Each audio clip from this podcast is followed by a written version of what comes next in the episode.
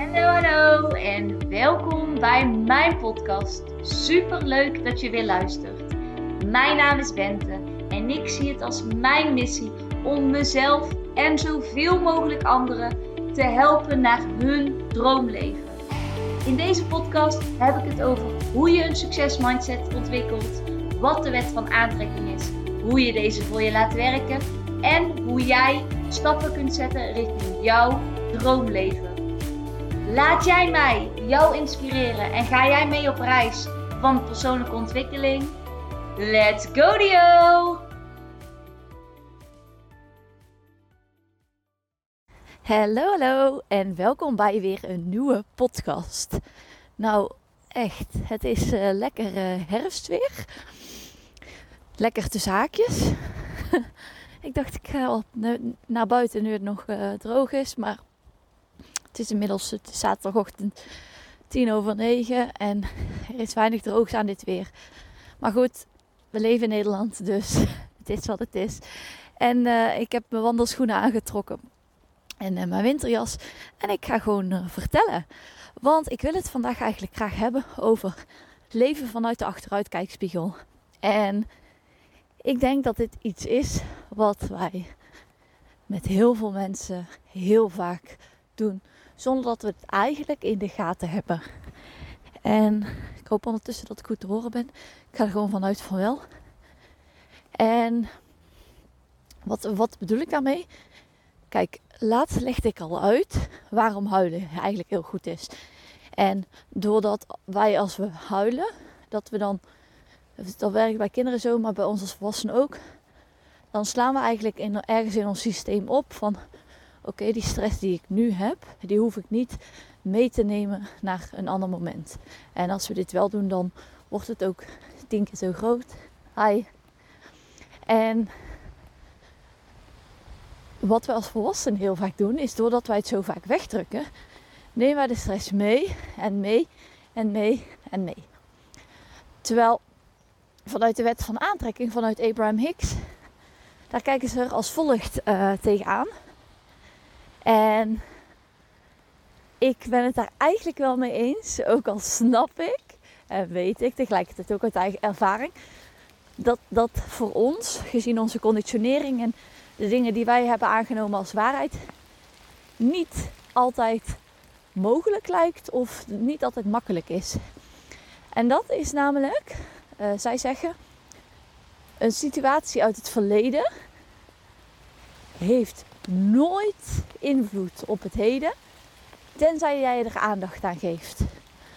Dus nog een keer, een situatie uit het verleden kan alleen groeien, kan alleen groot zijn, doordat jij er in het heden constant aandacht aan blijft geven.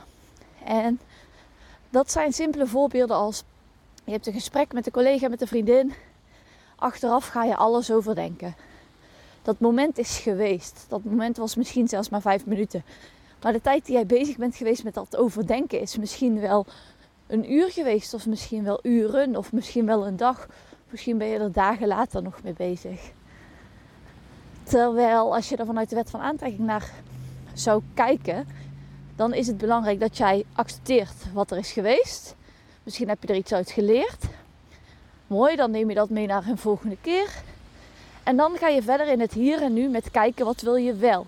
Ga je intentie zetten, ga je aligned actie ondernemen van wat wil ik nou wel? Dit is niet de manier hoe ik met mensen wil communiceren. Wat wil ik nu wel?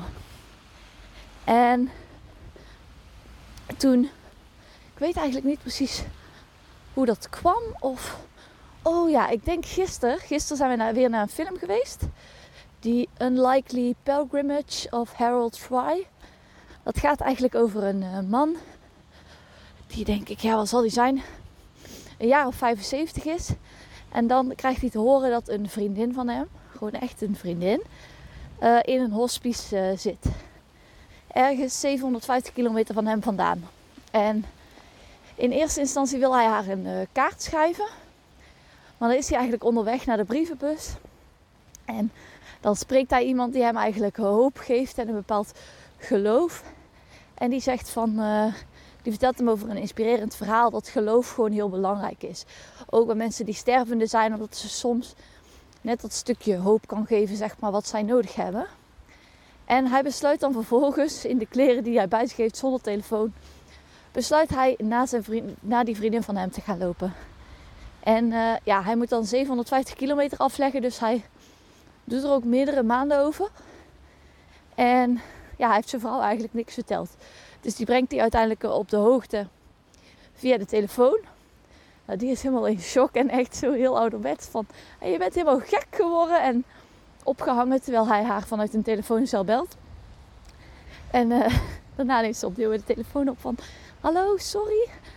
En dat is eigenlijk een beetje de kern van het verhaal. En naarmate hij dus door al die steden gaat, komt hij er eigenlijk achter van hoe behulpzaam mensen eigenlijk zijn. En hoeveel mensen hem willen helpen. En heel veel mensen worden geïnspireerd door zijn verhaal. En ja, dat zeggen ze ook van, soms hebben we wat minder, uh, ja, hoe zeg je dat in het Engels? Sometimes we need less common sense and a bit more faith. Dus soms hebben we iets minder gewoon ons rationele stuk nodig. En iets meer gewoon vanuit ons gevoel echt iets geloven. En uh, daar ben ik het wel echt mee eens. Maar terugkomend op dat verhaal. Later in de film kom je er dus achter dat hij en zijn vrouw eigenlijk al vijfentwintig jaar niet met elkaar praten. Doordat zij vroeger hun zoon hebben moeten afgeven. Zij zijn hun zoon verloren. En dat zei ik tegen Kevin van, oh, dat is eigenlijk zo bizar. Dat is weer zo'n verhaal, weet je wel. Iets is gebeurd. En het is echt super erg. Dat, dat, dat meen ik. Maar ja, van, van die twee mensen. En ja, vooral van zijn vrouw. Haar leven stond gewoon stil vanaf dat moment. En er is nooit meer, dat geloof ik oprecht, nooit meer echt een greintje plezier geweest. Nooit meer een fijn moment. Alleen maar denken aan de laatste herinneringen van hem. Alleen maar denken aan alle pijnen die hun zoon had gehad. Want hun zoon had zichzelf van het leven beroofd. En dat lijkt me zo pijnlijk en zo moeilijk ook. Tegelijkertijd lijkt me dat als ouder. Maar ja, ik vond het uh, wel ook wel weer heel... denk van, ja, weet je, er zijn meer mensen die zo, zoiets meemaken. En er zijn mensen die maken een keuze om verder te leven. En er zijn mensen die laten hun leven stoppen. En terwijl ik dit vertel, ik word ook gewoon emotioneel. Omdat ik denk van, ik snap ook. Het is een onmogelijke... Het voelt niet als een keuze. En het is een onmogelijke beslissing als je eigen kind zich van het leven berooft. Maar ik heb van dichtbij gezien dat het kan. Dat je echt het besluit kan maken om verder te gaan met je leven. En dat het niet alleen dit verhaal het leven hoeft te tekenen, waardoor er nooit meer ruimte kan zijn voor plezier en voor andere dingen. Je bent hier nu eenmaal in dit leven ook gekomen om ja, de contrasten te ervaren. Dus zowel van echt het leven en de mooie kanten van het leven, maar ook dat ons leven eindig is. En dat sommige mensen soms eerder weggaan dan wij hadden gehoopt of hadden verwacht. En ik denk ook dat dat ons leven, hoe hard dat ook klinkt, maar ik denk juist doordat we weten dat het eindig is, dat wij het leven veel meer waarderen. Want als je zou denken dat je een eeuwig leven zou hebben, dan zou je heel anders naar het leven kijken. En dan weet ik zeker dat je niet zo zou waarderen wat je nu hebt. Maar ik ga weer allemaal zijweggetjes in.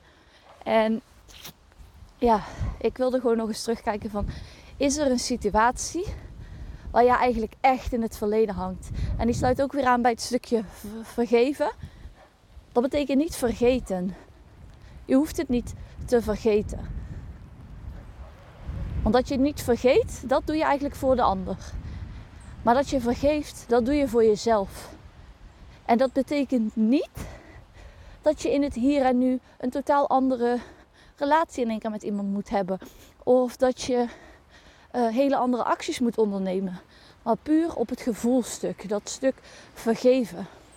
Als je dat kan, dan geef je jezelf eigenlijk een stukje vrijheid terug.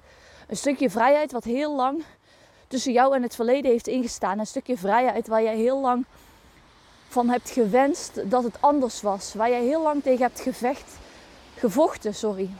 En waar je ook nog heel lang tegen kan vechten. Want dat is het. Het zijn allemaal erge dingen die zijn gebeurd. Zeker in de ogen van de mensen die het hebben meegemaakt. En toch wil ik jou vragen. Als jij leeft vanuit een achteruitkijkspiegel. Dan staat eigenlijk, leef jij eigenlijk je leven met de pauzeknop continu aan. Want jouw leven staat op pauze. En iedereen om je heen gaat verder. En jij blijft stilstaan. Jij kiest ervoor om te blijven mokken. Om te, te blijven zitten in dat verdriet. Om continu dat verdriet, dat probleem, te blijven voeden. En dat is een keuze. En ik snap dat dit mensen voor de schenen schopt. Maar ik zie dit echt zo. Dat is wel een keuze. En iedereen gaat daarin door zijn eigen processen. En als je net in een proces zit, dan kan het dat je dit niet kunt horen. Dat je me irritant vindt en dat je vindt dat ik geen gelijk heb. En misschien al ben je super ver in je proces. En wil je nog graag over iets blijven klagen, erin blijven zitten. I know the feeling. Been there, done that. We kennen dat allemaal. Dat is waarom we hier op, op aarde zijn als mensen. Zolang wij hier op aarde zijn, zullen wij door lessen gaan en zullen wij dingen moeten leren. En gaat het van dingen die we wel willen naar dingen die we niet willen. Maar er is ook een reden waarom er mensen zijn waar alles lijkt mis te gaan. Elke keer opnieuw. En als je dan op dat moment voelt en kunt kijken naar, oké, okay, wat zend ik uit in de wereld? Is mijn vibratie hoog? Ben ik veel vriendelijk? Ben ik vrolijk? Ben ik dankbaar? Geniet ik van dingen? Zijn er veel dingen leuk in mijn leven? Of, als je dan eerlijk bent, kun je zeggen, ik ben vaak hard. Ik ben vaak lomp. Ik heb altijd kritiek op anderen. Ik ben super kritisch op mezelf. Want met al die kleine dingen... Draai even voor de wind. Ik zag net een man echt kijken. Zij spoort niet. Maar met al die dingen... Zo ben je uiteindelijk bezig met jouw frequentie, met jouw vibratie, met wat je uitstraalt naar de rest van de wereld. Wat je uitstraalt naar de rest van de wereld zal zich uiteindelijk terugkeren naar jou. Want alles om je heen is een spiegel. En dat is waar ik hem eventjes mee af wil sluiten voor vandaag. Ik hoop dat jullie er wat aan hebben gehad. Ik vond het super leuk om weer uh, ja, dit met jullie te delen. En ik spreek jullie de volgende keer weer. Doei!